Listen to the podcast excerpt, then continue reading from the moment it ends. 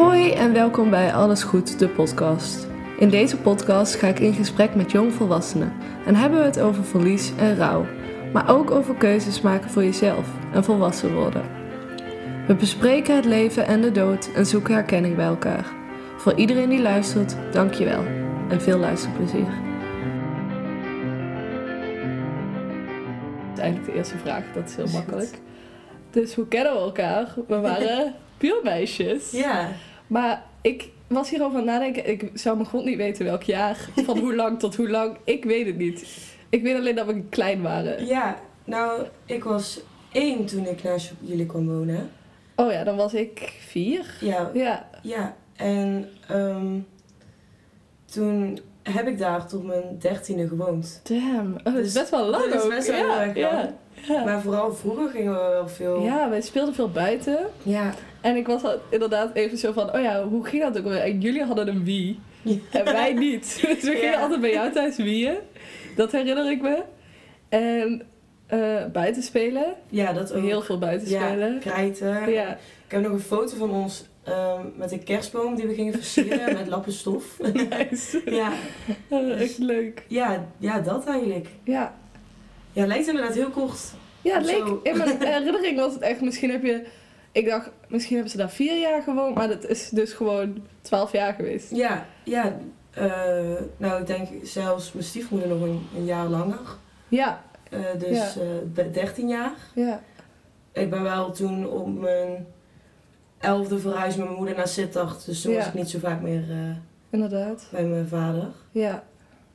Ja, want jouw vader is mijn was mijn buurman en Ja. ehm, die is uiteindelijk overleden. Ehm, in welk jaar was dat precies? Want Eh, die datums.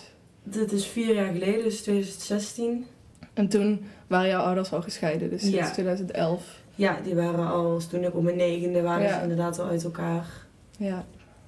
En kwam jij nog vaak bij je vader of meer op neutraal terrein? Ja, het was altijd heel lastig, want de band tussen mij en mijn vader was niet heel erg goed. Eh, vooral op latere leeftijd. eh, eigenlijk dat ik ook gewoon op een gegeven moment eh stekker eruit heb getrokken en gezegd ik wil even geen contact. Mhm. Maar aangezien die ziek was, moest ik wel op een Ja. gegeven moment. Toen was het ook wel heel fijn om daar te zijn. Het ging juist weer heel goed. Dus toen kwam ik daar, ja, op het begin toen mijn ouders net uit elkaar waren, toen was het heel erg om het weekend bij mijn vader, voor Mhm. de rest alleen maar bij mijn moeder. Ja. Dus ja, ik kwam er wel eens, maar Mhm. ja, Ja. niet ontzettend vaak. Nee. Liep de deur niet plat. Maar je hebt wel eh, het gevoel gehad dat die, het laatste dan, die laatste paar jaar wel waardevol waren. Dat je weer het contact hebt gezocht. Ja, je denk- voelde daar toch een soort noodzaak. Ja, ja, Ja. het is eh, het laatste half jaar geweest. Dus Oh. helemaal niet zo lang eigenlijk. Ehm, ja, ik was eh, twaalf toen we te horen kregen dat hij ziek was. Mhm. En ehm, toen eh, was dat allemaal ja, super vervelend. Maar toen had ik in principe nog wel contact. Op een gegeven moment ging dat echt niet goed. En toen is hij een half jaar lang ongeveer beter verklaard geweest. Oh. En in dat half jaar heb ik gezegd, geen contact. Dus hij was op dat moment niet ziek. En toen belde mijn stiefzus mij van papa is wel Mhm. ziek. En toen heb ik wel gewoon gedacht, oké, ik weet nu niet hoe lang het nog gaat duren Mhm. aangezien het terug is. En toen heb ik inderdaad weer rustig opgebouwd en eh, ben ik er wel weer heen gegaan. Ja, wel dapper. Ja, Ja, en dan zit je al in zo'n moeilijke leeftijd, puberen. ja. Oh, het lijkt me echt heel vervelend. Eh, ja. Ik ben wel blij dat, dat ik, dat ik eh, geweest ben. ja, snap ik. Ja, ja. Van dat half jaar heb ik geen spijt. Nee, dat, dat begrijp ik. Ja, En, dus jij was eh 2016, dan was jij 14 toen Ik- dat is een- overleed? week voor mijn verjaardag geweest. Dus ik was nog net een weekje 13. Oh, Ja, precies, precies een week. damn. Ja. Dan ben je zo jong. En dan moest je je hele middelbare schoolcarrière nog. En Ja. dan Ja, het heel- was toen door of zo. Ik eh, stond binnen drie, vier dagen, toen zat ik weer in de klas. Gewoon alsof er niks Alsof er gebeurd niks was. gebeurd was. En had je niet heel erg het gevoel dat je een soort eh, sticker op je voorhoofd had van... Ik mis een ouder. eh, Ja, je, je krijgt natuurlijk een label. ja, Ehm, dat is iets waar ik op het begin ehm, niet zoveel moeite mee heb gehad, later wel. mhm, Eh, op het begin was, heel eerlijk gezegd, alle aandacht was fijn. mhm. En die kreeg je met die sticker. Ja, Het enige waar ik heel erg boos van ben geworden is dat mensen op school eh, helemaal geïnteresseerd gingen doen die mij niet kenden. Mhm. En die opeens eh, zeiden dat ze mijn beste vriendin waren en het zo erg vinden, omdat hun ook aandacht wilden. Ja, ja, dat is heel naar. Ja, en Ja. Dat, dat was gebruik maken van de situatie. Dat was, eh, ja, daar, daar kan ik nog steeds wel heel erg boos voor worden. Mhm. Ik denk, ja, ik struggle er oprecht mee en jullie Ja. hebben eigenlijk niks met mij te maken. Dus, Dus laat me gewoon met rust eigenlijk. Ja, precies. nee, dat is ook zo. Dat is echt, dat is echt heel ver- vervelend. ja. Maar wel dapper dat je dan na vier dagen alweer naar school Ja. ging. Je had ook langer thuis kunnen blijven, ja, in principe. Maar ik weet niet, je moet ook een soort van door. En Ja. het is inderdaad een soort van snel door, maar ik denk ook dat het een soort van verwerking is of zo. Mhm. Ehm, de tijd dat hij in het ziekenhuis heeft gelegen op de, op de intensive care, eh, heeft de wereld voor mij stilgestaan. ja. Dus eh, terwijl alles, school ging door, bij voor mijn vriendinnen, alles ging Mhm. door. Eh, en voor mij stond toen de wereld stil. Dus op een gegeven moment toen, het, toen, eh, toen hij echt was overleden, toen was het ook een soort van ja, we kun je door. ja we kunnen Ja, wel door. ja. moest ook op Ja. een gegeven moment. Het was inderdaad snel, maar de begrafenis was ook volgens mij binnen twee, drie dagen. Om- En eh, heb je daar nog zelf veel verantwoordelijkheden in gehad? Ja, je was een kind, maar Ehm, nee, en dat neem ik heel veel mensen kwalijk. oké. Ja. Dan, ja, dan als je... Nee, laten we dat voor wat het is. Maar ja, ehm, ik vind wel dat ik keuzes had moeten krijgen. ja, ja, ja, misschien was je te jong ingeschat ook. Ja, Voor wat je, hoe oud je eigenlijk ook geestelijk was op dat moment. ik heb ook die keuze natuurlijk gemaakt zelf. eh, Mhm. Waar ik ook mijn moeder ontzettend dankbaar voor ben. Zij heeft nooit gezegd, je mag je vader niet meer zien. Mhm. Ik ben degene die heeft gezegd, het is nu niet Ja. goed voor me om te zien. Ja. Maar dat vind ik ook al op een zelf, als ik zelf terugkijk naar mij toen, een volwassen, hele volwassen Ja, keuze die ik ja. kunnen, kunnen maken. Dus eh, ja, of ze me nou die hele begrafenis hadden moeten laten plannen, Waarschijnlijk niet. dat denk ik niet. Maar er zijn wel gewoon overwegingen die gemaakt Mhm. moeten worden van, laten we het er in ieder geval vragen. Ja, ja, Dat gebeurde niet. ja, waarschijnlijk ja, hebben ze jou toch meer als kind gezien dan als volwaardig. Ja, eh, nou ja, ik denk ook als er zoiets gebeurt dat je gewoon in een klap sowieso volwassen wordt. Omdat er, daar is opeens, ja, je moet opeens volwassen worden. Precies. Het is, eh, ja, het wordt, de situatie vraagt dat gewoon van je. ja.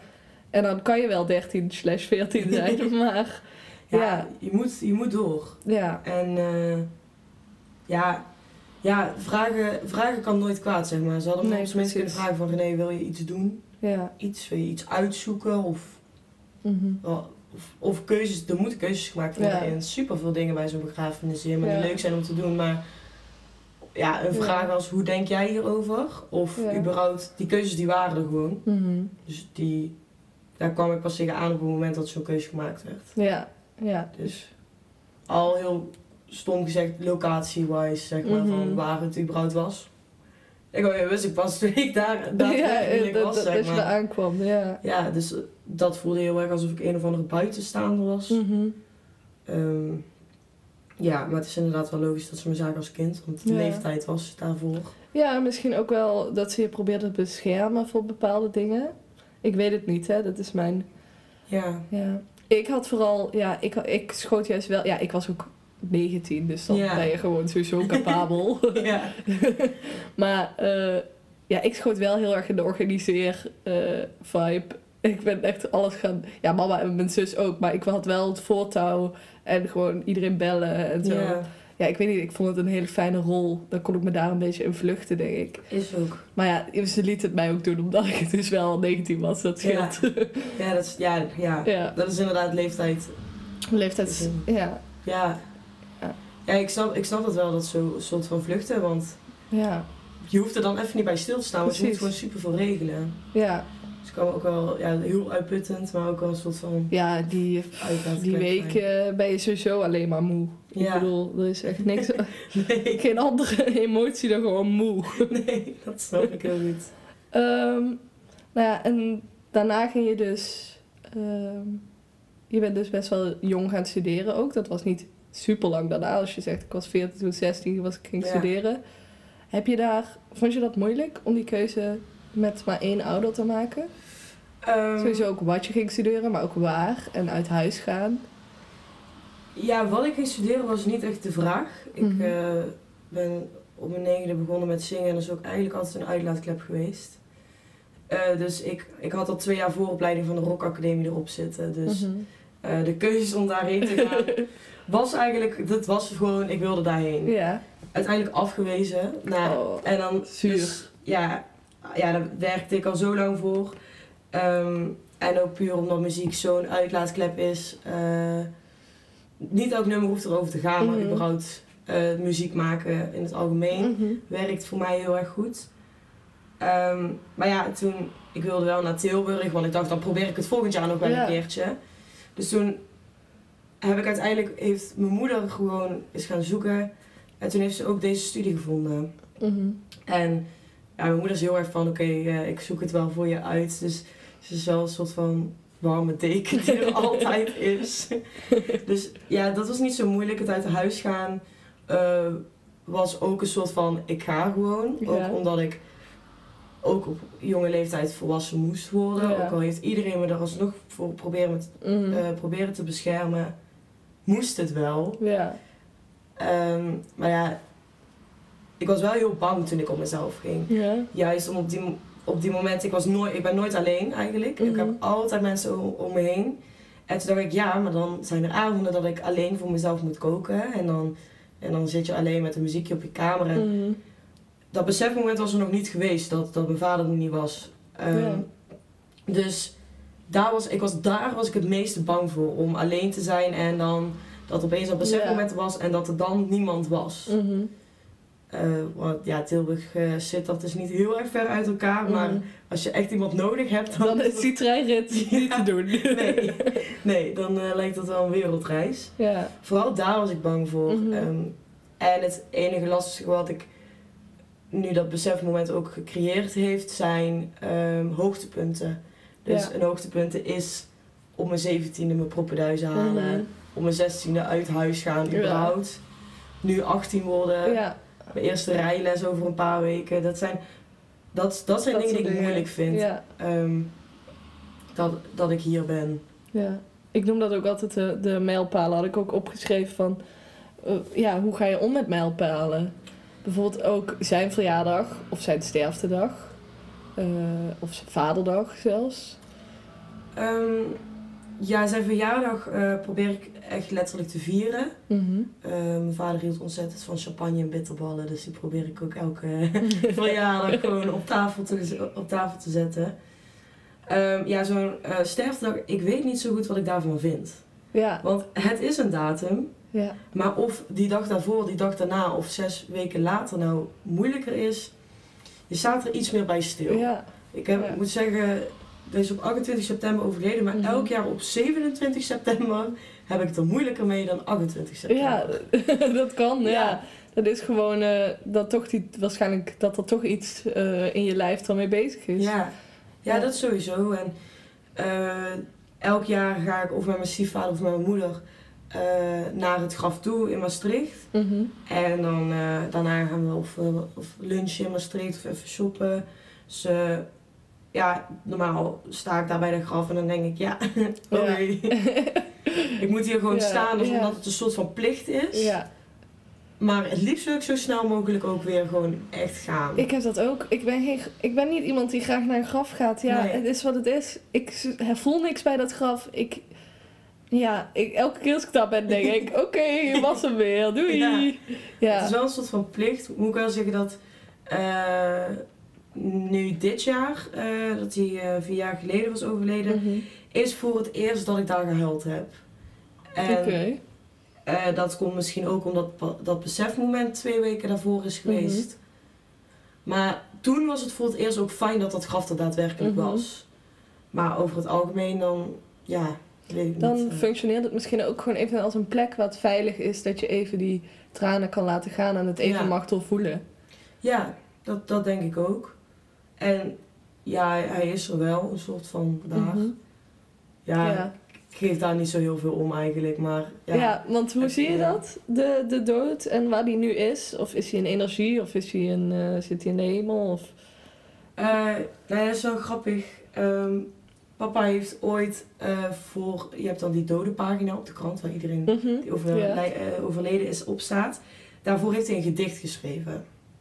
Daarin staat, als ik dood ben, ben ik dood om vlinder te kunnen worden. Mhm. Ja, 28 september is niet echt de dag van vlinders, want het is gewoon koud. maar er vlogen toen op de, in de ochtend wel vlinders om mijn tuin. En altijd als ik het nodig heb, zie ik opeens een vlinder. Mhm. Dus ehm, ik durf niet te zeggen dat ik erin geloof. Mhm. Maar ik haal daar wel iets uit als een Ja. soort van rust en het is oké. en Ja. hij is ergens, of, of ik nou denk dat hij die vlinder stuurt of zo, ik, dat ben ik nog niet over uit of ik er zo naar kijk. Maar het is niet weg. Nee. Ik geloof niet dat iemand weg is. Mhm. Dat eh, een lichaam of as of zo, dat, dat is niks meer. Maar Ja, de ziel, ja, het moet, de energie, ja, waar gaat dat heen? Ja, ik precies. vraag het me ook af, ja. dat is niet zomaar dood. Nee, inderdaad. Nee. En ik denk ook dat er te veel eh, mediums zijn, maar ook gewoon mensen die een bijna doodervaring hebben gehad en dat soort dingen. Om het helemaal ook te dismissen als er is niks. eh. ja. ja, ik weet niet. Ik geloof ook wel dat er iets is. Maar ja, je kan het nooit helemaal Nee. pinpointen. Nee, en ergens is dat ook eng, want anders zou je een soort van jezelf eraan vast kunnen houden van oké, als ik er op een dag niet meer ben, op een Ja, hopelijk een hele oude dag, ja, ehm, dan, dan zie ik hem daar weer. ja. Toen ging ik daarover nadenken, toen denk ik, maar welke leeftijd ben ik dan?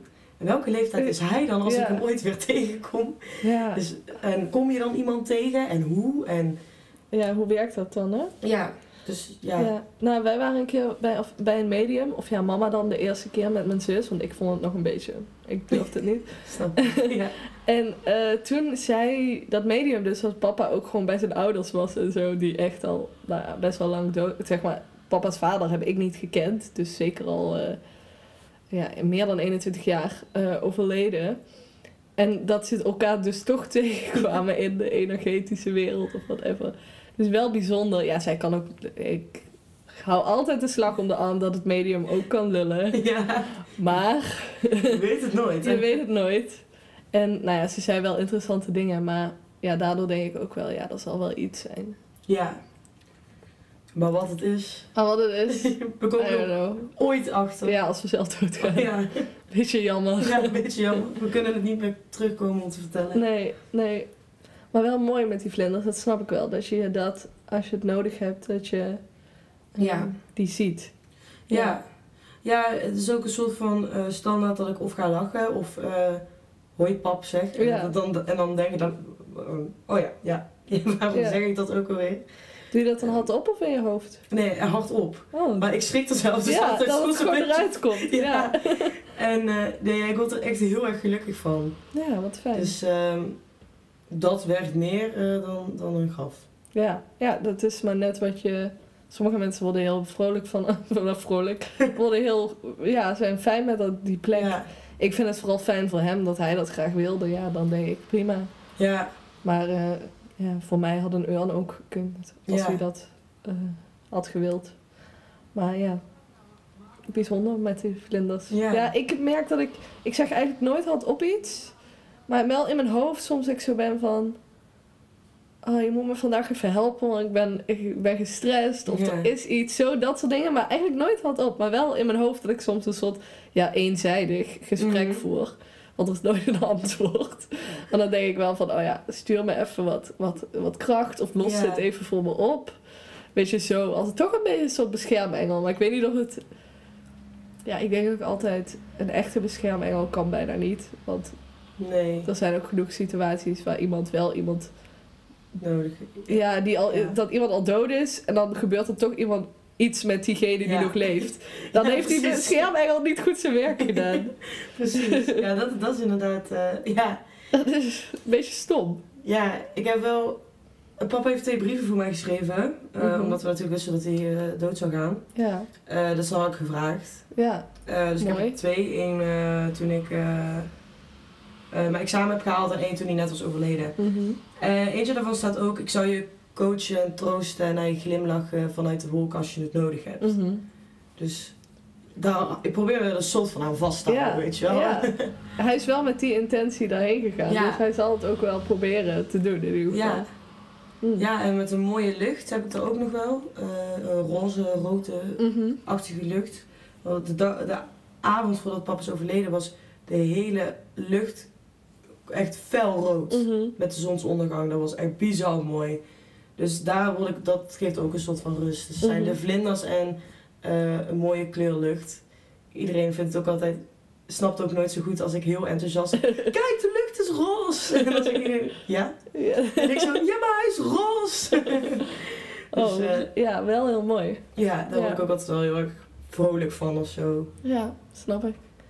En wat zijn, zeg maar, als je terugdenkt aan wat, wat deed jij graag met hem? Wat waren jullie eh, beste momenten samen? Ja, ik vind dat heel. Ik, ik denk daar dus op de een of andere manier nooit zo vaak over na. Mhm. Maar het allerfijnste denk ik dat we gewoon gingen toeren. Mhm. Of gewoon eh, gingen rijden door, door de Limburgse Limburgse heuvels. heuvels. Dus toch mijn roots zijn. Ja, dus, ja, eh, ja. en eh, ja, ik weet niet, ik ging wat ijsje eten en zo. En Mhm. eh, muziek eh, luisteren. En ik weet niet, dat vind ik wel... ja, ik hou sowieso heel erg van toeren en muziek Mhm. opzetten in een auto. En rijden en niet weten waar je heen gaat. Mhm. Ik denk dat dat wel een soort van heel bijzonder moment was. Omdat we dat ook gewoon echt met z'n tweeën wel eens deden.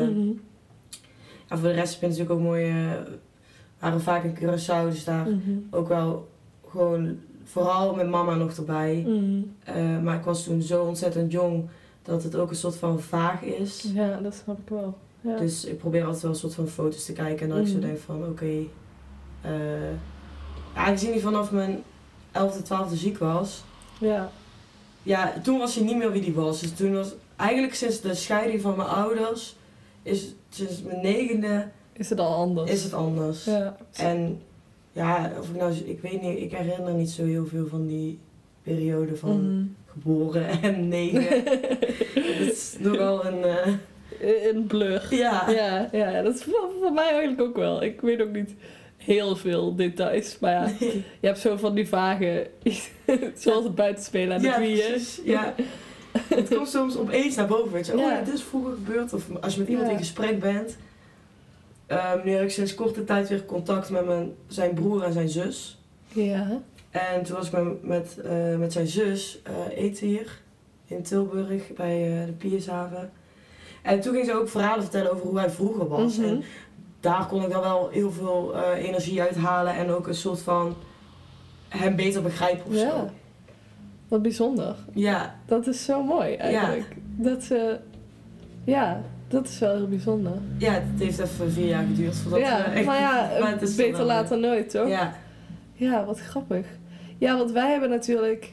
Kijk, mijn moeder, mijn ouders waren bij elkaar toen zij 16, 17 waren. Dus zij hebben bijna geen...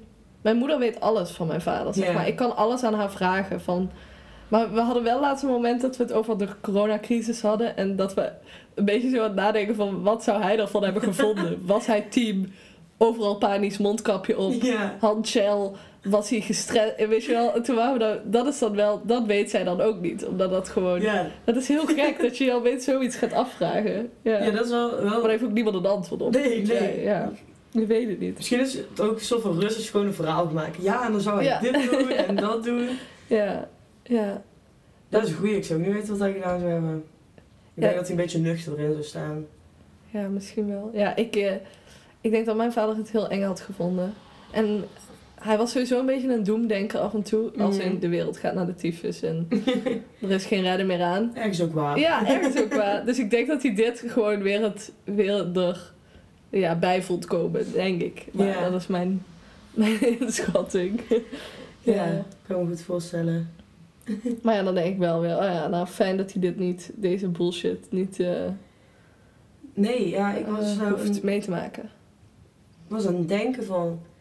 Stel je voor, hij- mijn, mijn vader was nu ziek geweest. Ja, en het is zo eng. Zo. Maar dat was erg geweest. Ja.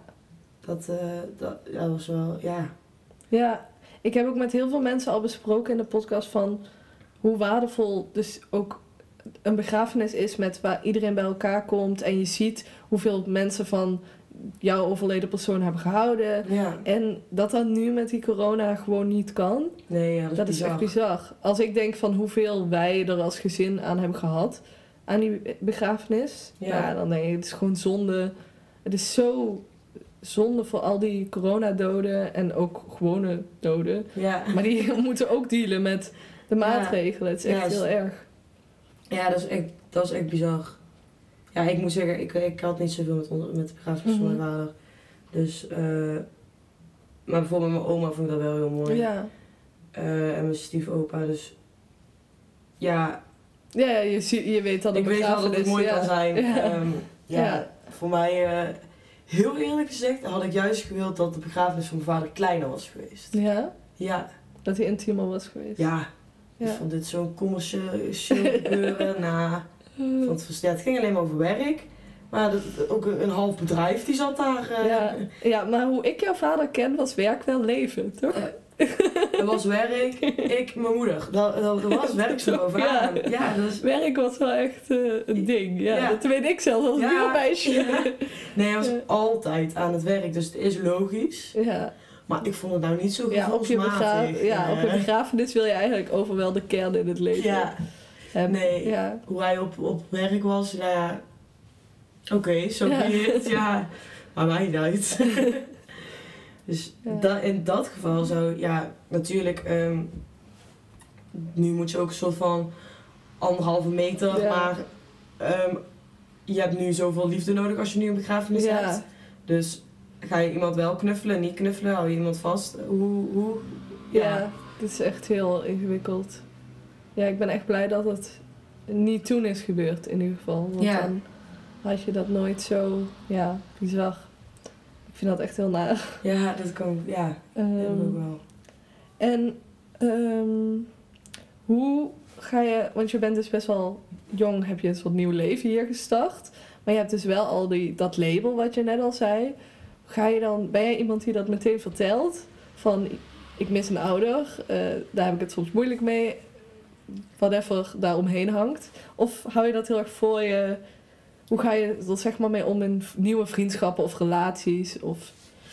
Ik heb het idee dat ik het vrij snel vertel. En ik weet niet, ik vind het dan belangrijk dat mensen weten hoe ik niet per se dat ik een ouder mis, maar wat mij gevormd heeft in het leven. Mhm. Ik denk dat het vooral komt omdat ik, ik ben natuurlijk nu net twee dagen 18. Mhm. Eh, mensen vinden mij altijd ontzettend jong, maar zo ontzettend volwassen in hoe ik praat. Mhm. Eh, dat komt natuurlijk omdat ik ook moest opgroeien vrij snel. Eh, en geen broers of zussen had, dus Ja, de, het ja, was een volwassen wereld. ja. Ehm, en ik word vaak aangesproken van, wow, je bent echt volwassen voor je leeftijd. Mhm. En dan ga ik mezelf een soort van ehm, verdedigen van, ja, maar dat komt omdat. Mhm. Eh, dus het is helemaal niet leuk dat altijd dat ik volwassen ben. Ja, Of ja, volwassen overkom in ieder geval. overkomen, ja. Dus ik, het is soms ook een soort van eh, mezelf recht praten. Mhm. eh, terwijl het niet per se iets slechts is dat ik volwassen Nee, ben. ik denk, ik denk, het wordt ook wel vaak, of het werd, kijk nu ben ik 21, dus dan is het, ben je officieel echt volwassen. Maar Mhm. inderdaad, ik heb dat ook heel veel gehoord van, eh, dat had ik sowieso daarvoor ook al een beetje. Ik ben, altijd wel een beetje een oude doos geweest. Maar ja, inderdaad ook dat je denkt van ja, I know dat ik ouder lijk, maar Ja. eh, ik kan er ook even niks aan doen. ja, sorry hoor. ja. Ja. Ja. Ik ga wel weer met eh, de zandbak spelen. Ja. Nee, dus dat, dat doe ik wel. En ik vind Mhm. het ook wel een soort, van belangrijk. vooral nu afgelopen tijd niet fantastisch gaat. Mhm. eh, vind ik het gewoon heel belangrijk dat mensen... Als ik het gewoon in één keer vertel, hoef ik mezelf niet de hele tijd uit te gaan leggen waarom Ja. ik iets niet gedaan heb Ja. eh, voor een opdrachtgever. Of ik heb mijn opdrachtgevers vertel ik het niet, maar bijvoorbeeld het team waar ik mee werk voor die opdrachtgever. ja. Als die mensen dat weten, dan is het gewoon, eh, jongens, ik had een off day en dan is iedereen prima. Ja. Maar als ik nou elke keer moet gaan uitleggen, ja, want dit en dat en zus en zo. Nou, ik denk dat dat. Denk, ja, dat breekt je op. Daar Ja. word je niet goed van, Nee. denk ik. Nee. Dus eh, ja, ik vertel het wel heel snel. Ja. Eh, dat is ook een reden waarom ik op het automatische piloot sta, Mhm. als ik het erover heb. Ja, en wordt, je, wordt het wel altijd goed ontvangen? Ja.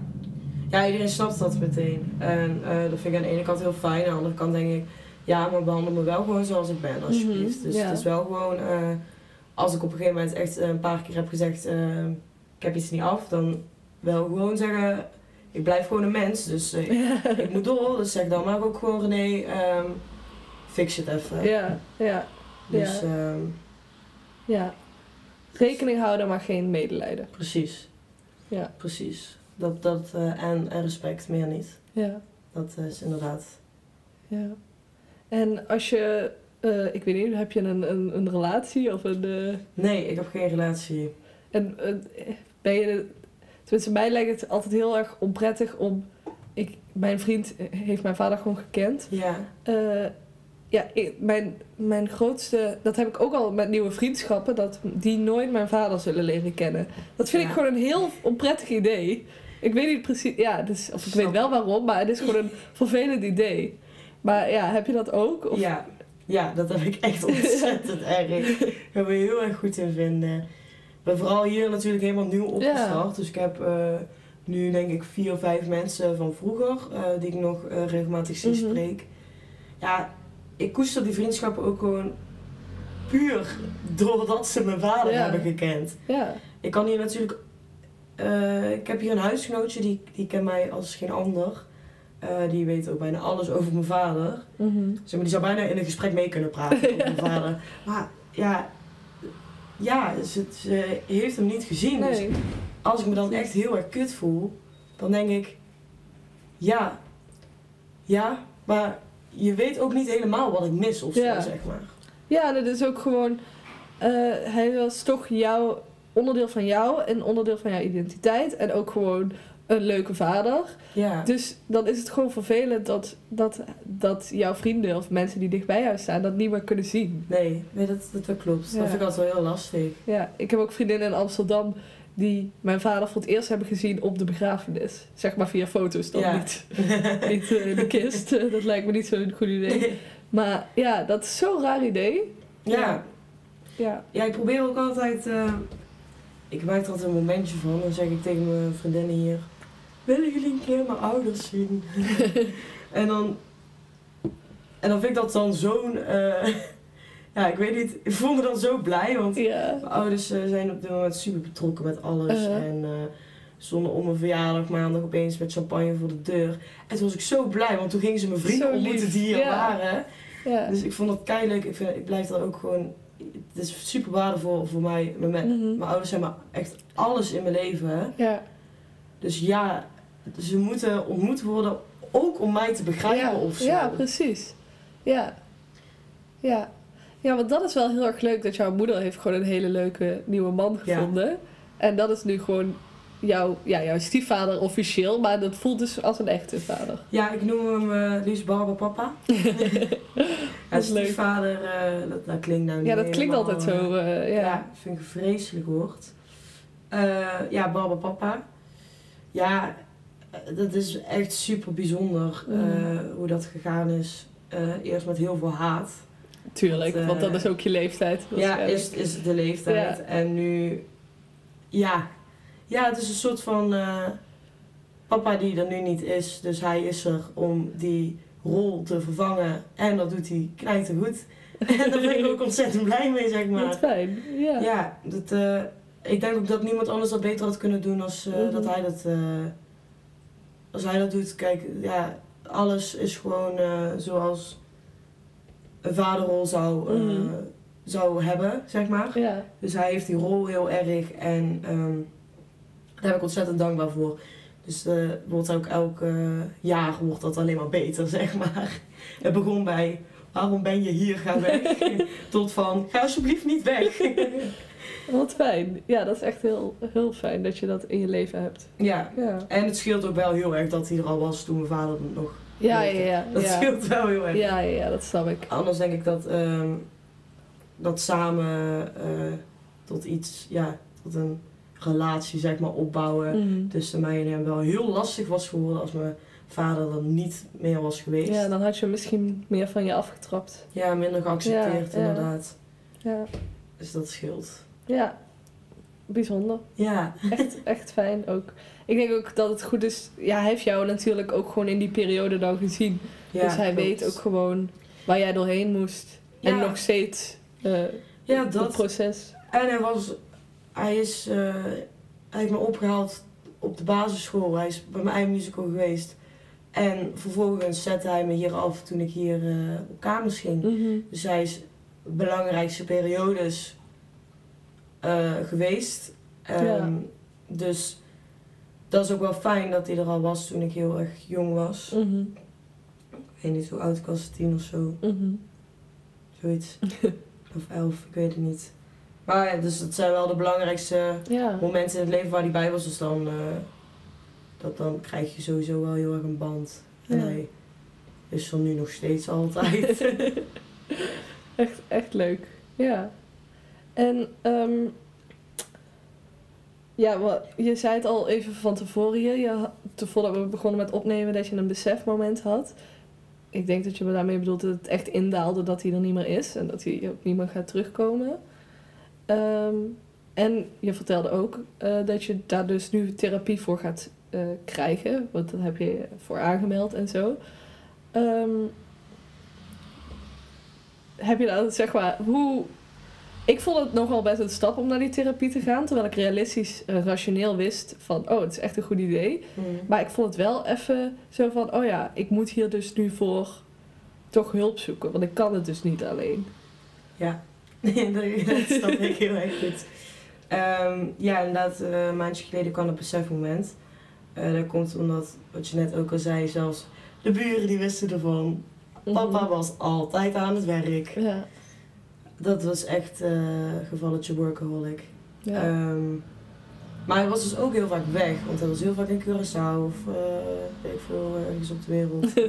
Barcelona, een voordracht te geven. Dus hij was overal op de wereld en Mhm. af en toe maar thuis. En als hij thuis was, was hij aan het werk. Dus ik dacht eigenlijk, ik weet niet, ik eh, omschrijf het altijd alsof ik vier jaar heb gevoeld dat hij op zakenreis was, dus wel weer een keer terugkwam. Mhm. Toen waren dus nu te veel mijlpalen dat ik op een gegeven moment dacht, nee, hij komt echt niet meer terug. Mhm. En dat was toen best wel heftig. En eh, ook via mijn middelbare school zijn er toen best wel veel lijntjes uitgegooid. Al van, je kan met een maatschappelijk werker eh, praten, weet ik het allemaal. Mhm. Heb ik toen wel eventjes gedaan, maar ja.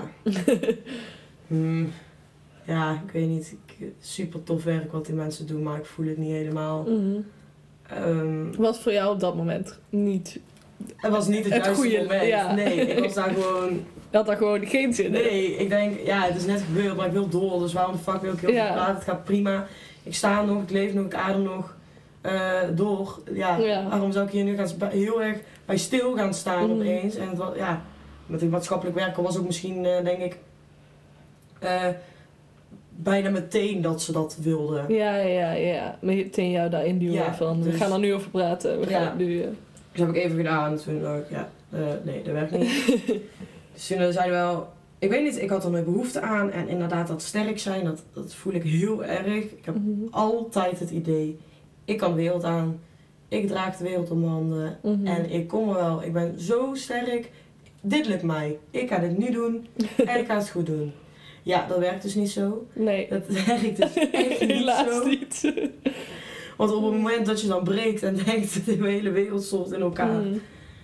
Eh, ja, dan, dan kan je heel erg, heel erg sterk zijn en krachtig. Maar dan gaat je alleen gewoon niet lukken. Ja. Dus ben ik eigenlijk sinds het besefmoment eh, een week later al naar de huisarts gegaan eh, voor een doorverwijzing. En ehm, ik denk dat ik daar niet alleen heen ga voor te veel werken. Maar ik heb vooral op jongere leeftijd, ik denk dat het nu sinds zeker een half jaar tot een jaartje heel erg goed gaat. Mhm. Maar ik zei, als ik gedrag eh, vertoonde dat eigenlijk niet wenselijk was. Ja. Dus als ik bijvoorbeeld eh, heel boos werd of, of een soort van agressief of gemeen, dan zei ik altijd: Ja, maar dat komt omdat mijn vader is overleden. Mhm. Ja, maar dat komt omdat er dit vroeger is gebeurd. Mhm. En ik, dat wil ik niet. Nee, Nee. Want ik ben wie ik nu ben, het heeft me gevormd, maar ik vind juist dat ik daar een mooier mens van kan worden of zo. Om Ja. Kleine dingen te waarderen en zo. Dus daar wil ik vooral heel erg aan gaan werken. Dus niet Mhm. eens aan dat hele, ehm dat rouwproces moet natuurlijk ook gebeuren. Ja, Ehm, helaas. helaas. Ja. Maar het is vooral werken aan hoe ga ik ehm, dingen iets realistischer eh, zien. Ja. En gewoon leven in het nu. Mhm. En niet leven in het, want vroeger dit Mhm. en dat. Daar wil ik, dat is iets, eh denk ook omdat ik zo jong, eh, ja. Was. ja, ik denk wel inderdaad dat het daarmee te maken heeft. ja. Ehm, ja.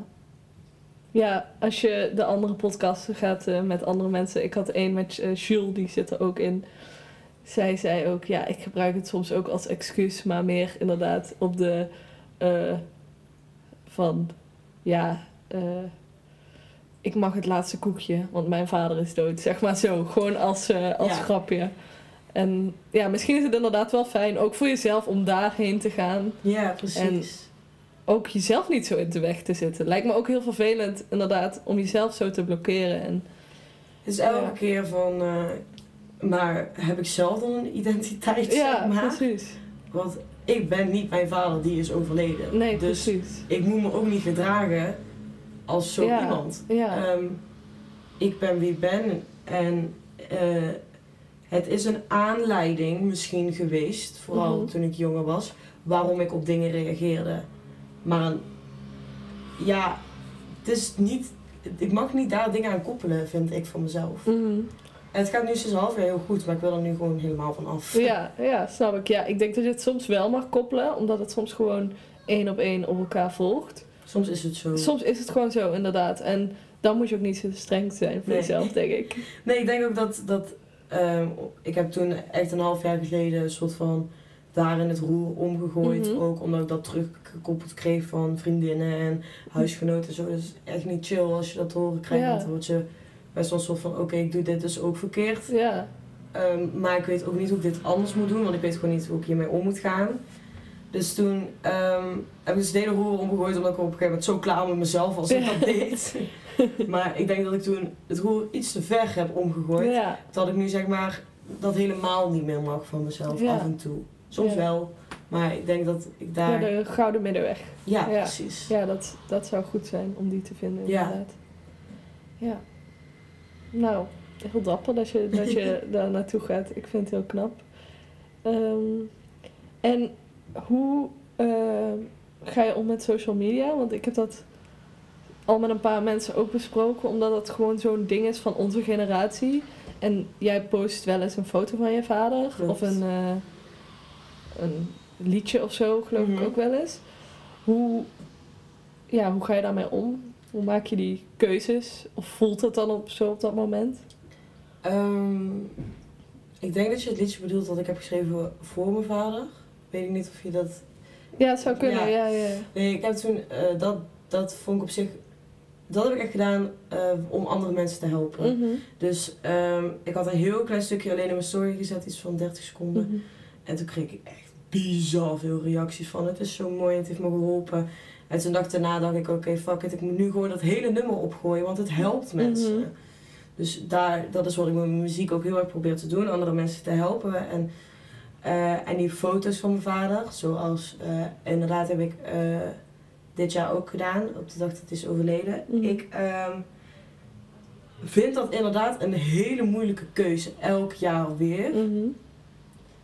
Ehm, en ik denk dat het een reden is voor aandacht, omdat ik heel erg, ik denk dat iedereen eh, die iemand is verloren dat heeft, die staat de eerste, nou niet eens een maand, geef het twee weken, sta je de, nou ja, schijnwerpers wil ik niet zeggen, maar alles draait even om jou. Ja. Iedereen wil zorgen dat jij je goed voelt. Een maand later vraagt niemand er meer naar. Mhm. Niemand. Mhm. En ik wil dus eigenlijk een soort van, niet dat hij vergeten wordt, Mhm. dat wil ik sowieso niet. Ja, snap ik. En ik wil ook gewoon die mensen om me heen op dat Ja. moment. Ja. Dus een soort van ook, ik wil aandacht en ik wil ook niet vergeten worden. Mhm. Dus dat zijn keuzes die ik dan maak, inderdaad, van ik plaats het wel. Dus dan, dan zie je toch wel die mensen die dan even, weet ik een hartje sturen. En dan denk ik, oké, Mhm. je denkt nu even aan mij, je denkt nu even Ja, aan je hem. stuurt nu even goede energie jouw kant op. Ja. Dus dat vind ik altijd wel fijn. Ehm, ik doe het ook niet elk jaar. Ehm, maar eh, ja, dus even die, eh, dat niet alleen voelen of zo, Mhm. denk ik. Ik weet bijna 100% zeker dat ik twee appjes krijg als, eh, als ik niks plaats. Ja, Dus eentje van mijn moeder en een van mijn beste vriendin. ja. Voor Dat- de rest, Ja, dat is helaas ja. hoe het werkt. Ehm, ja, ik heb daar ook geen oplossing. Ja, het is gewoon het is hetzelfde met, eh, met verjaardagen. Ja, dat is dan, ja, dat is dan positief, een positieve dag in Ja. principe. Maar ja, als jij het niet op Facebook zet, ja, hoeveel mensen weten nou echt dat jij op, op die dag jarig bent? Ja, zeg maar. dat is, dat is zeker waar. dat is gewoon zo. Ja, Omdat mensen gewoon met hun eigen leven bezig zijn. En dat is het heel logisch deels, maar soms ook heel erg kut. ja, aan de ene kant voel ik me dan ook elke keer zo'n soort van aandacht roepen, terwijl ik weet dat ik dat dan niet ben. Mhm. Ook bijvoorbeeld op mijn verjaardag maandag. Ja. Denk ik, ik plaats wel iets, maar ja. dat, ehm, wat ik, ik heb dat ook bij andere mensen, dus ik vind dat ook bij mezelf. Het is een soort van, feliciteer mij, ja, feliciteer mij. Ehm, ja. Dus, dat vind ik ook een beetje stom, weet je wel, Ja. lekker spontaan. Ehm, die mensen doen dat ook alleen maar eh, om eh, aardig te zijn. ja. Ehm, dus ja, dat is inderdaad, ja, social media is sowieso een beetje eh, uit de hand gelopen Ja, bedoeling. is zo. Maar afstand nemen is ook moeilijk. Ja. ja, dat is ook zo. Ja. Ehm, ja, ik post dus eigenlijk volgens mij... Ik zit even te denken. Nee, ja, ik heb dus nog nooit iets over gepost. Maar dat is ook omdat ik gewoon echt een oester ben. En ik dus heel erg altijd had van, laat me maar met rust. Ja. Ik heb ook zelfs gewoon dat ik een appje van iemand kreeg, kreeg super lief. Maar met iemand die ik dan weinig contact had of gewoon nauwelijks. En dat ik zo lachend naar kassen van, "Haha, kijk, eh, deze persoon zit bij een appje, what the fuck. Weet je wel, Ja. dat ik het niet eens in ontvangst kon nemen. Zo afgesloten van, eh, ja, van die liefde was ik dan. Want ik vond dat dan onnodig, terwijl het eigenlijk super lief en uit een Mhm. goed hart en gewoon goed bedoeld was. Ja. Eh, dus ik be- probeer wel eh, te leren van dat je daarvoor open mag staan. Bijvoorbeeld ook alle rouwkaarten. Ik heb niet alle rouwkaarten gelezen, omdat ik dacht, ja, er staat Ja. toch overal hetzelfde in. Ja. En echt Ja, helpen doet het mij niet. Eh, Nee. Dus we hebben ze wel nog allemaal. Ik zou het nog kunnen doen, maar Nee. liever niet. Nee, ik heb laatst wel, eh, ik heb zo'n map gekregen van eh, mijn klas toen op dat moment. Mhm. Met allemaal tekeningen met glitters en weet ik wat. heb ik laatst een keertje doorgelezen. Ik denk, ik heb echt hard gelachen. ja, ja. Puur ook om het feit, ik zal er altijd voor je zijn. En, en dit en dat. ja. En ik zo, ja, ja. Kijk meer dan vier jaar, eh, vier jaar later. Nog Ja. nooit meer iets van jou gehoord. Nee, precies. En eh, ja, ik weet niet. Ik, eh, ik zou het wel. Ik denk dat. ik heb een vriendinnetje, Dirkje. Even eh, een zusje voor me, zeg maar. Mhm. Ik heb mijn vader ook super goed gekend. En die heeft gewoon op een gegeven moment belde ik haar huilend op omdat ik het weer een keertje gewoon niet wist wat ik moest doen met papa. En echt hard huilen. En zij zegt gewoon: René, ik weet niet wat ik moet zeggen. en, Sorry dat ik lach, maar Nee. het is wel heel maar ja, het was zo bizar waardevol. dat jij ook zo bent van... Ja, oké, ja, het is nee, maar- ja. ik denk dat het het meest waardevolle is wat iemand tegen Ja, mij kon zeggen. Ja, ja. Want, ja, want zo is het eigenlijk ook gewoon. ik weet dat zij er voor me is. Ja. Ik weet dat ze van me houdt. Mhm. Dat zegt ze daarna ook wel. Maar hoe waardevol is het dat iemand zegt... Oh, ik weet het eerlijk. Ja. Ik weet het gewoon even niet. ja. En nu ook, weet je, dan op zo'n dag dat papa dan vier jaar is overleden... Stuurt ze, stuurt ze gewoon een heel lief berichtje. Mhm. Ehm, maar als ze alleen een hartje stuurt, weet ik dat. Omdat zij gewoon af en toe niet weet wat ze moet zeggen. Mhm. Omdat het gewoon Ja, lastig omdat het, is. het is lastig. En ze heeft het waarschijnlijk zelf niet meegemaakt. Dus dan... Nee. En zelfs nu, als ik met iemand... ehm, als ik weet van, oh ja, diegene is iemand verloren... dan weet ik de helft van de tijd niet eens wat ik moet zeggen. Nee. Want er is geen handboek en er is niks. Nee, was het dan maar. Ja, was het dan maar. Zullen we het schrijven? Ja. Ja. Nee, ja. Dus... Nee, ik denk dat het meest waardevolle is wat iemand eh, tegen me heeft gezegd. Ja. Want daar zit betekenis in. Want dat betekent dat het je echt fucking veel boeit Ja. wat je tegen mij zegt. Ja. Omdat je wil dat ik me beter... Er zit achter de zin, ik weet niet wat ik moet zeggen. Op Ja. zo'n moment zit juist zoveel liefde, zoveel emotie. Ja, en ze wil geen bullshit zeggen. En, en ze wil niet het verkeerde zeggen. Dus ze weet gewoon, ja, dat is echt wel, eigenlijk ook gewoon een goed antwoord. Als je het echt niet weet, gewoon even eerlijk zeggen van ik weet het gewoon even niet. Ja, en eh, we denken dat we daarna, weet ik veel, dat ik eh, tien minuten gewoon heb gehuild. Dat ze niks heeft gezegd. Dat er daar gewoon een soort van... Ze was er wel, want Mhm. ze, ze luisterde naar mij, die was aan het huilen. Ja. En dat was fijn, want ik zat hier en zij Ja. zat daar. En ja, ik weet niet, ik vond het heel betekenisvol. Ja, wat fijn dat je, dat, dat je je ei zo bij haar kwijt kan. Ja, maar eigenlijk Ja. ook een soort van niet, maar toch wel, snap je? Ja, ja ik snap hem wel. Ja, wat mooi. Ja. Ja, ja. Ik ga dus ook naar een, eh, naar een rouwgroep voor jongeren in Maastricht. En daar merk je inderdaad ook, daar heeft iedereen dus iemand verloren. En dat zorgt ook voor een soort, eh, ja, een soort groepsgevoel wat je er buiten die groep niet per se Ja. voelt. Ja, dus dat is wel heel bijzonder. ehm, omdat ook, ja, ik heb dat daar wel inderdaad, als, als je iets zegt, dat wordt altijd wel begrepen door iemand. Mhm. Omdat het is toch, ja, rouw is toch universeel, ook al is het heel individueel, maar er is toch een soort gemene deler die iedereen wel voelt. Klopt, ja. Dus dat is wel, ja. Nee, dat zegt, dat heb ik ook gedaan. Ja? Op school. Op school? Ja, Huh? eh, middelbare school, hoe heette dat? Bondgenoten. Waren er genoeg mensen die iets hadden meegemaakt? Dat is toch al een vervelend Vier. idee. Vier. Vier. veel nog mee. eh. Ja. We hadden echt 2000 mensen Ja. de middelbare school, dus veel, veel mee. Veel, veel mee. Ehm, ja, dat heb ik ook nog gedaan. Ehm, Maar was het te vroeg op dat moment? ja. Ja, ik vond er niet zoveel aan. Ehm, ik vond het leuk dat we gingen knutselen en zo. Vond ik, vond ik wel lachen. Uh-huh. Maar voor de rest, eh, ja, af en toe vond ik het ook wel fijn, zeg maar. Maar ik weet niet wat het is. Maar ik vind het af en toe zo zwaar om naar andermans verhalen te luisteren. Vooral als ik zeg maar al met mijn eigen shit zit. Ik, Mhm. ik kan daar qua emoties... Ik word dan gewoon oprecht ziek. Ja. Ik, ik krijg dan buikpijn en hoofdpijn en dan loop ik een beetje over. Mhm. Dus dan heb ik bij daar ook wel een beetje. Dat ik dan in Mhm. plaats van eh, opgelucht, heel erg opgelaten daar... eh, Weer wegging. ja, Ja. omdat ik een soort van dacht, oh, en nu krijg ik dit verhaal ook nog in mijn hoofd. En Ja. dat verhaal. En ja, dat klinkt misschien heel egoïstisch, maar... dat Nee, maar ik denk er wel dat dat ook, om het even eh, oneerbiedig te noemen, een symptoom van rouw is. Dat je emmertje gewoon sneller vol is. Ja, Je eigen emmer. En dat daar gewoon soms gewoon niet het water van anderen bij kan. nee, precies. Dat, eh, En soms ook weer wel, maar dat ligt gewoon aan de, Ligt aan de dag, aan de situatie. Ja. ja, ja, dat had ik afgelopen vrijdag nog. eh, op school gingen we als bonding Mhm. eh, met twee, onze 22 eh, klasgenoten vertellen over wat ze hadden meegemaakt. Oh. Sorry, maar ik Ja. krijg daar meteen de kriebels van. Maar het was, Ik zou dichtklappen als gewoon... nou ja, meteen. het was oprecht een hele mooie dag. Mhm. Ehm, ja, ik stond er echt heel emotieloos om mijn verhaal te vertellen. Want ja, Je zit een beetje op slot. automatisch piloot ook, zeg maar. Bij Mhm. andere mensen, ik janken. Bij mezelf, ja, dat heb ik niet Mhm. zoveel. Ehm, of ja, ik moest niet huilen bij andere mensen, maar het was een soort van brok in mijn keel. En daarna gingen we nog een soort van spel doen. En ik voelde me zo ziek. Mhm. En toen zat ik, zaten we terug in de bus met een paar klasgenoten. En ik was de hele dag niet gehuild, niet echt gehuild.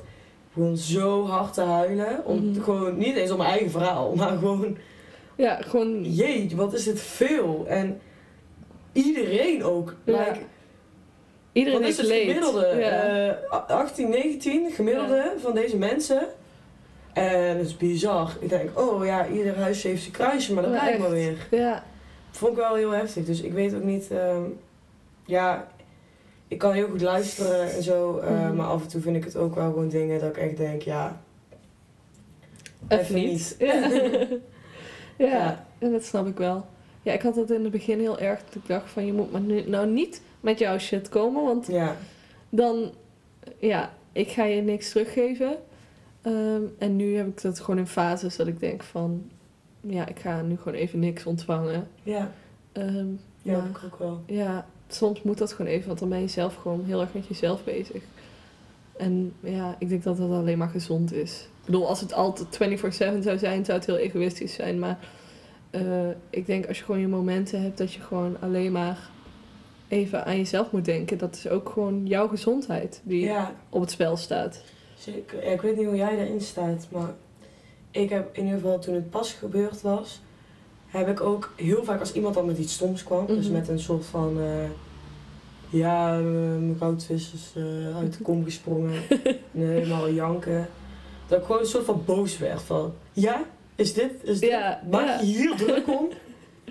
Ja, ik had Ehm, het ook inderdaad wel een beetje. ja. Dat ik boos werd als mensen zich druk maakten over hele kleine dingen. Ik Ja. dacht ook van, ja, laat het gaan. I mean, Precies. dit is zo onbelangrijk. Ja. Het is Ik echt... zeg, ik struggle hiermee en jij hebt de goudvis die uit fucking kom is gesprongen. Ja, Like, ja, Ehm, dus dat was, ja, dat ik, het is wel heel veel minder geworden. Ja. Ik heb het af en toe wel eens dat ik denk, oh, je kan je het leven ook zo moeilijk maken Ja. als je hier de hele tijd druk over gaat maken. ja, ja. Dus, ehm, maar nu valt het wel weer. Ik, had, ik heb het wel heel erg gehad. Ja, ik had het in het begin ook heel wel meer. En ik ben van mezelf ook niet zo'n zeikert, zeg maar. Ik hou niet zo van over dingen zeiken die je kunt veranderen. Mhm. Dus daar irriteer ik me sowieso al snel aan. En toen al helemaal dat ik echt dacht van jongens, Ja. dit kun je gewoon oplossen. Morgen is het weer beter. Ja, ik ben echt, ja. Ja. ik kan het gewoon niet goed, ik kan het niet goed hebben als mensen gewoon over bullshit zich zorgen maken Nee. ook. Maar ja, dat is ook gewoon een emotie van mensen. Dat moet ik ook wel accepteren. Maar oh, Ja, ik, heb, ik snap Ja, daar heel erg goed. kan ik mee zitten. Ja, Ja. dat komt ook omdat we dan iets heftigs hebben Ja. meegemaakt dat super veel impact heeft op je leven. Als er dan mensen gaan zeiken over dingen die echt net geen impact hebben, dan zit je dan soort van, ja, oké, serieus, nu? Ja, Ja. oké. Is goed. Ja. ja, het is wel ingewikkeld. Want je wordt wel wel...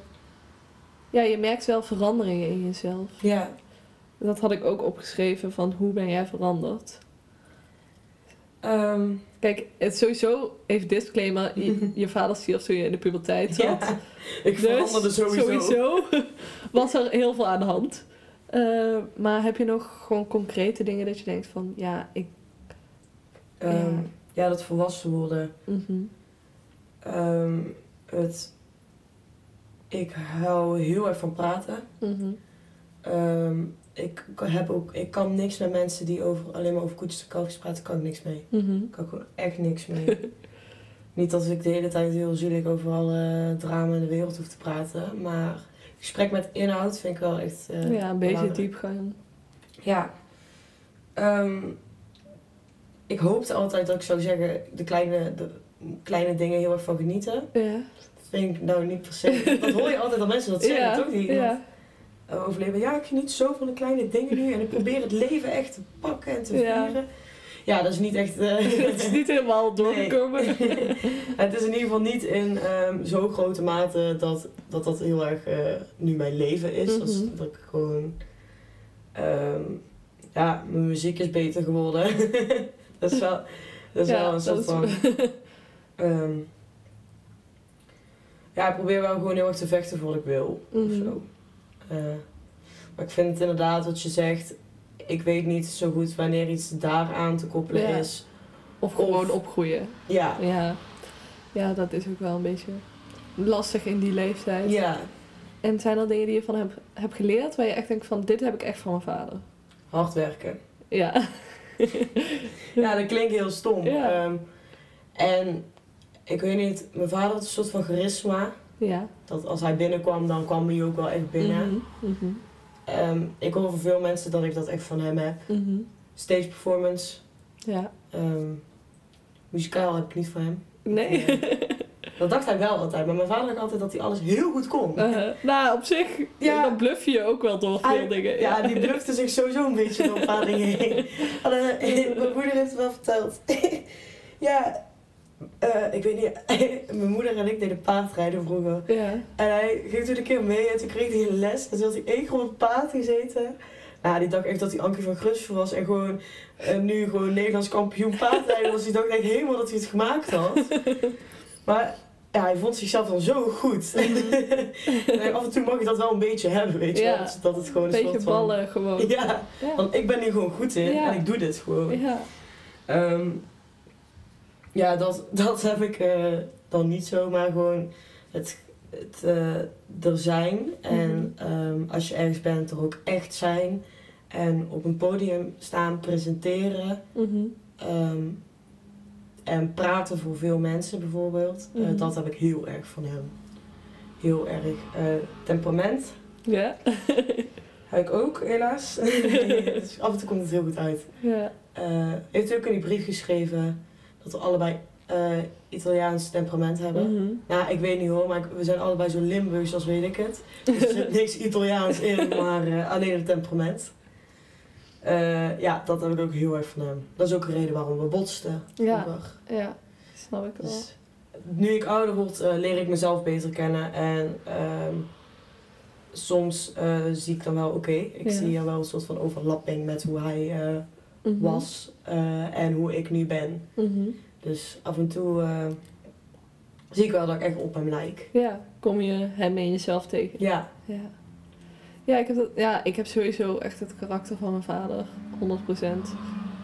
Ehm, snel ergens eh, opspringen. Ook inderdaad ook best wel een heftig temperament soms.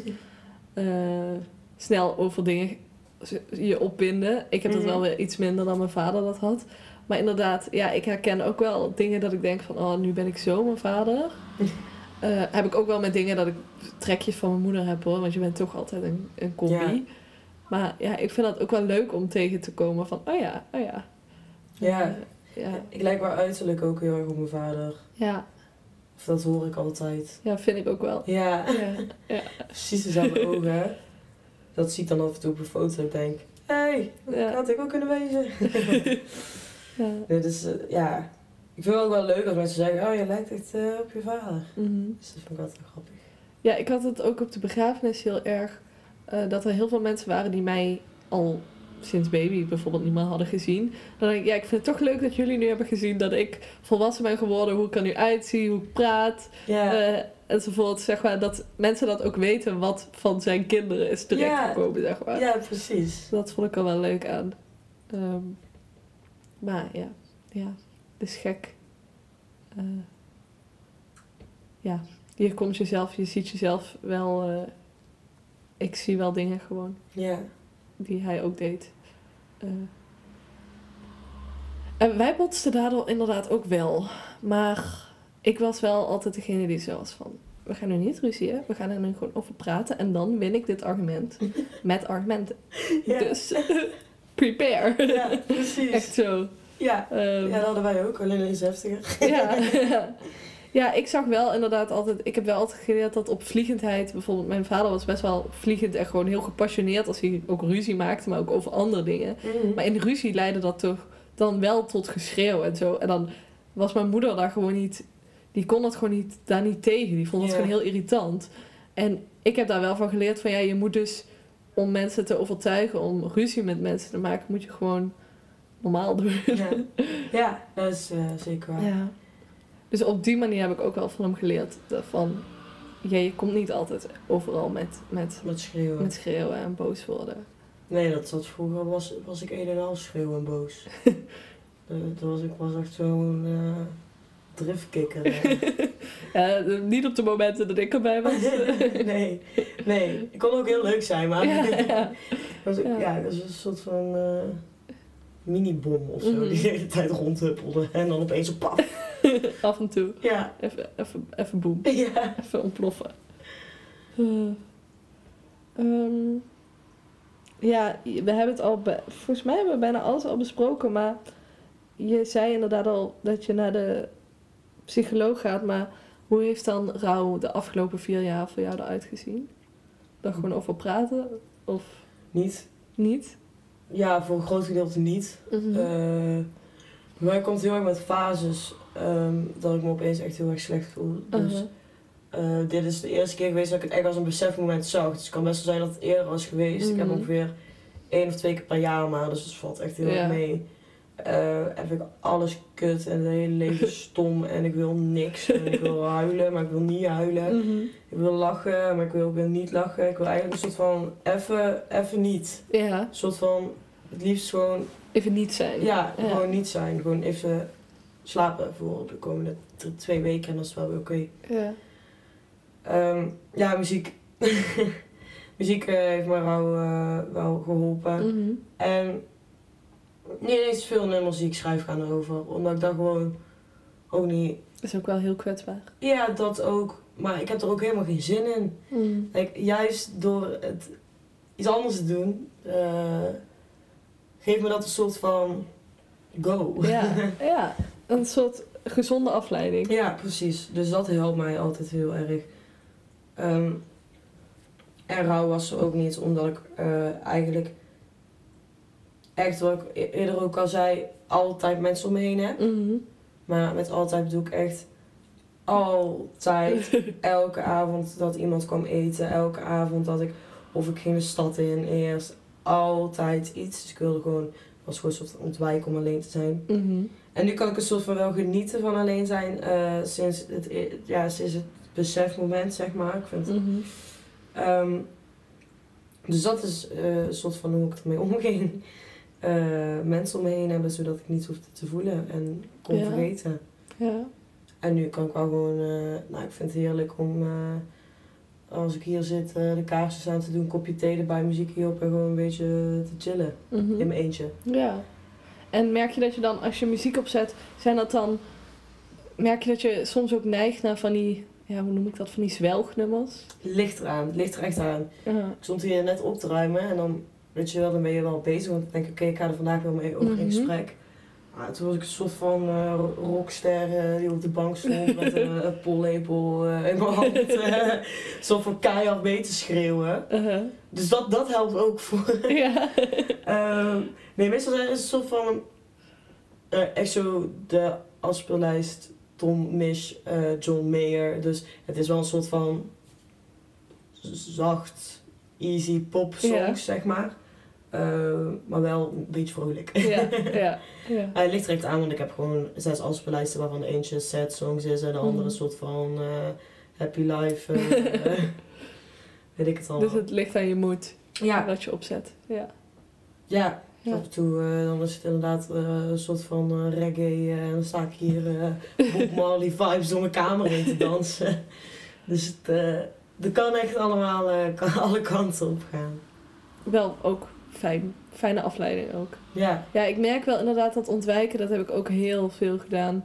En dan vooral in de hele tijd eh, een podcast op, of muziek op, of een serie aan.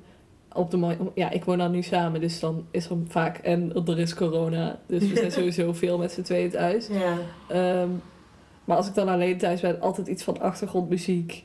Of een serie op de achtergrond aan. Of gewoon iets van afleiding. ja, precies. Ehm, dat je maar niet aan hoeft te denken, zeg maar. Maar Ja. dat, heb ik allemaal... eh, al, nou ja, het is nog niet helemaal weg. Ik doe het nog steeds wel. Maar het is wel...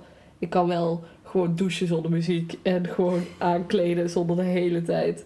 eh, maar iets van afleiding te hebben, zeg maar. ja. nee, dat, dat, zover ben ik nog niet. Ja, ik had dat wel. Dat ik denk, eh, wie dat denken? Ja, dus Maar- wat... Koppel jij dat dan aan afleiding? Ja, ja, want dan ga ik dus ja, er niet aan denken doordat ik iets anders, aan het- iets anders in mijn Mhm. hoofd afspeelt. Zo heb ik er nog nooit over nagedacht. Ja. Maar ik word helemaal gek als ik geen muziek op heb staan. ja, ik denk dat dat deels bij jou wel, omdat je Ja. zo'n muziek, dat je zelf ook muziek maakt. Kijk, ik zet ook liever, eerlijk gezegd, ja, ik ben dus niet een hele grote muziekluisteraar. Ja, Bepaalde nummers wel. Ik heb één afspeellijst, daar zit alles in wat ik dan vaak luister. ja. Maar ik zet dus eerder een podcast op, omdat ik dat, dan moeten mijn hersenen meer Werk. doen. Omdat ik echt moet verstaan, ik moet begrijpen. eh, en dan nog gedachten over vormen, terwijl bij muziek hoeft dat niet. Ja, Dus ik vind ook podcast een betere afleiding dan muziek. ja, kan ik me goed voorstellen. Maar ik denk dat bij jou ook gewoon omdat het je grootste, je, je passie is, zeg maar. Dat ja, dan ik- naar luisteren niet per se afleiding is, maar ook gewoon genieten ervan, zeg maar. Ja. Ja, maar ik snap wel wat je bedoelt met die afleiding. Ja. Zeg maar, ik heb er nog nooit zo over nagedacht. Mhm. Maar eh, ik geloof wel stilte zijn echt eh, een soort van killing. Ja, Of je hoofd opeens moet gaan nadenken over gevoel en zo. Dat ja. heb ik altijd met stiltes. Dus- Ja, en in een stilte, dat is echt, dan denk je van, ik moet er niet aan gaan denken. Maar dat is net als met de roze olifant. Als je aan een roze olifant gaat denken en je zegt dan, ik mag er niet aan denken, ja, dan is het enige wat je ziet, is die roze olifant. Ja, Dus eh, ja, die stiltes in je hoofd zijn dan, worden dan op, toch opgevuld met je ja, zeker. Gedachten die je dus eigenlijk niet wil. Terwijl die wel gezond zijn, maar hè, Ja, of je altijd eh, zin hebt dat ze er zijn. precies. Ja. dat is echt ingewikkeld. ja. Ja. Maar Ja, misschien is en toe gewoon goed. ja. Niks. Ja, ik heb ook wel met de psycholoog ook geleerd van soms moet je het gewoon even opzoeken, het verdriet. Want ik huilde dus ook echt nooit. Nog steeds eigenlijk niet echt. Eh, maar dan moet ik echt foto's gaan kijken of Mhm. mezelf dwingen of de begrafenismuziek luisteren of zoiets. Mhm. Gewoon echt even mezelf dwingen tot even dat rouwmoment. Ja. Eh, dat heb ik nu echt al heel lang niet gedaan, sorry. Maar ik ben een podcast aan het maken, dus dat telt ook als rouwarbeid, vind ik. Ja, nou, je moet Eh, elke keer wel over praten. Ja, precies. Dus ja, ja, het is wel echt rouwarbeid. Voelt het soms ook, Ja. inderdaad. Maar ik denk ook, als jij naar je psycholoog gaat en je gaat met die EMDR aan de slag en je gaat sowieso met jezelf aan de slag, dan kom je, ja, dan krijg je Ja. dat nog meer. Dat je, Ja, ik hou gaat voelen en zo. hoor. ja, ik vind huilen echt een moeilijk iets, maar Nou, ik weet niet. het ding is, ik huil echt heel snel bij... Mhm. Een ja. film of zo. ja, nou, ik huil al bij Geer en Goor. Ja, en eh, nu heeft de Chill. familie Vroger eh, de nieuwe serie Lieve Vrogers. Nou, Ja. ik jank de hele, de hele serie bij elkaar. Dat is echt niet Is normaal. het zo emotioneel dan? Nee, helemaal niet. Nee, maar dan, dan komt er weer zo'n oudje in beeld die eenzaam is en dan, Oh. ja, dan breek ik. Maar ik denk, ehm, ik had het in het laatste gesprek met iemand over. Ik zei, weet je wat ik nou eigenlijk denk, wat ik nog nooit heb gedacht. De reden dat ik hierbij huil, is omdat ik anders niet huil, maar die emotie zit er wel. ja. Dus ik, ik zeg gewoon, ja, ik huil hierom, maar eigenlijk, Ja, omdat je het aan inside. één kant opkropt, Ja. komt het er op de andere kant uit. Want Ja. er is gewoon geen ruimte, dus het moet er ergens uit. En dan maar bij programma's. ja. Ja, ja, ik snap Ja. het wel. Ja, dat is inderdaad... Ik denk wel dat het dat is. Maar om, het is nou niet heel ruig om te zeggen, ik huil bij geen gehoor. ik zeg, er wordt er ook heel vaak wel bij uitgelachen, zeg maar. eh. Ja, toen gingen we dat ook nog een keer binge-watchen met een huisgenootje na. Dat is een hele heftige dag. Er zijn veel tusjes doorheen gegaan. Oh, Dus- chill. Ja, Ja. nee, dat heb ik nou nooit bij Geren gehoord. Maar ja, ik heb dat sowieso niet zo heel snel films. Zelfs hele zielige films, dan ben ik zo van... Oké, Oké, het zal wel. ja. Ja, echt zo. Ja, dat is heel slecht. Ja, dat is dat toch een beetje dat afsluiten van je emoties. Dat probeer ik wel minder te doen. Maar ja, Je kan emoties niet dwingen, helaas. nee, precies. Het zijn toch je, je gewoontes ook. Je zit ook toch in een patroon van gedrag. Helpt het bij jou als je dan die, eh, bijvoorbeeld die foto's of begrafenismuziek gaat luisteren? Ja, dan kan ik daar wel heel verdrietig van worden. Dus dan, maar soms ook niet. Soms ben ik ook zo op slot. Dan kan ik die foto's kijken en dan laat het me gewoon koud op dat moment. Ja. Ehm, dus ja, er zit gewoon.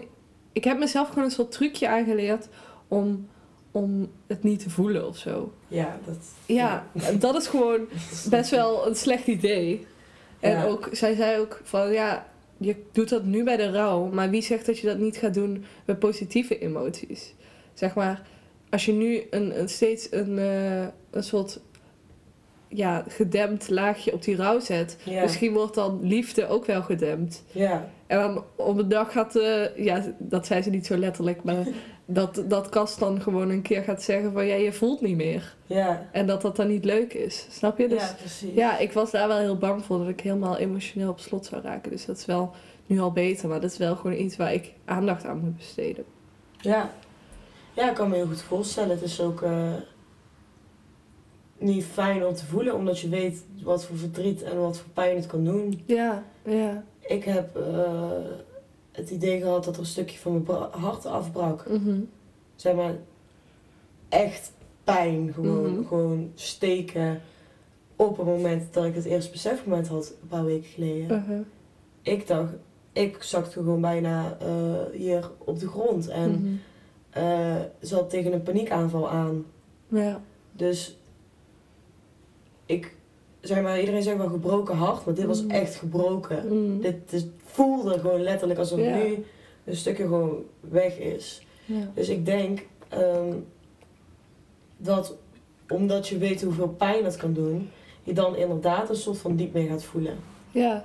Ja, ja, dat is een soort beschermingsmechanisme wat in de, in, op de lange termijn niet werkt. Nee, zeker. Maar ja, het is ja, gewoon iets waar ik aan moet besteden op die manier. Mhm. Ehm, want ja, ik ben nu bij de psycholoog dus klaar. Omdat, ja, van nu moet ik het gewoon ook even zelf gaan doen. Ja, Ehm, dus dit is ook motivatie voor mezelf. Om dat Ja. wel, ja, daarmee bezig te blijven. Maar het is wel belangrijk. Ja, ja. Ik denk dat je er veel van leert.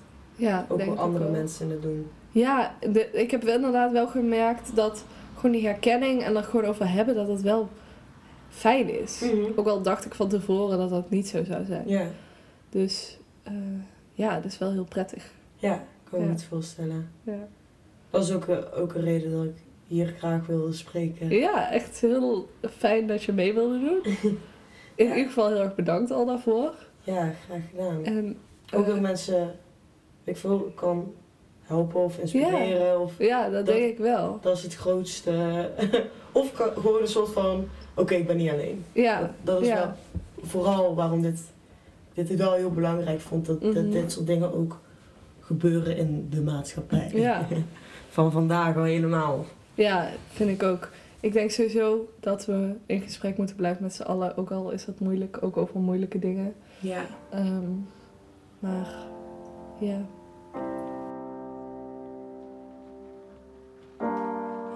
Wasn't easy, but I don't regret.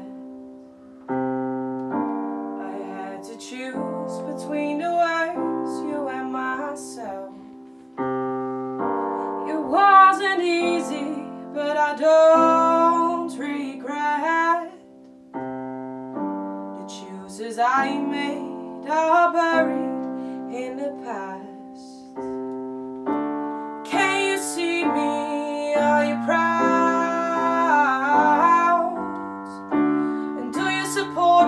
From high above the clouds?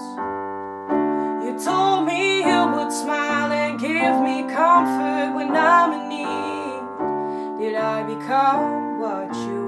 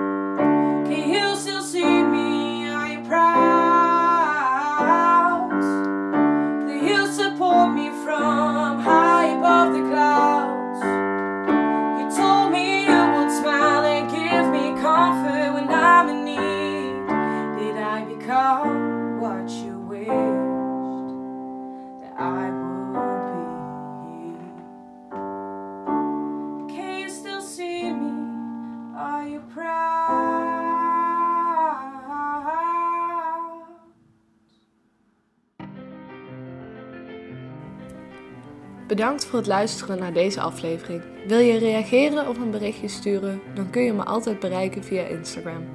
allesgoedpodcast. Tot volgende week.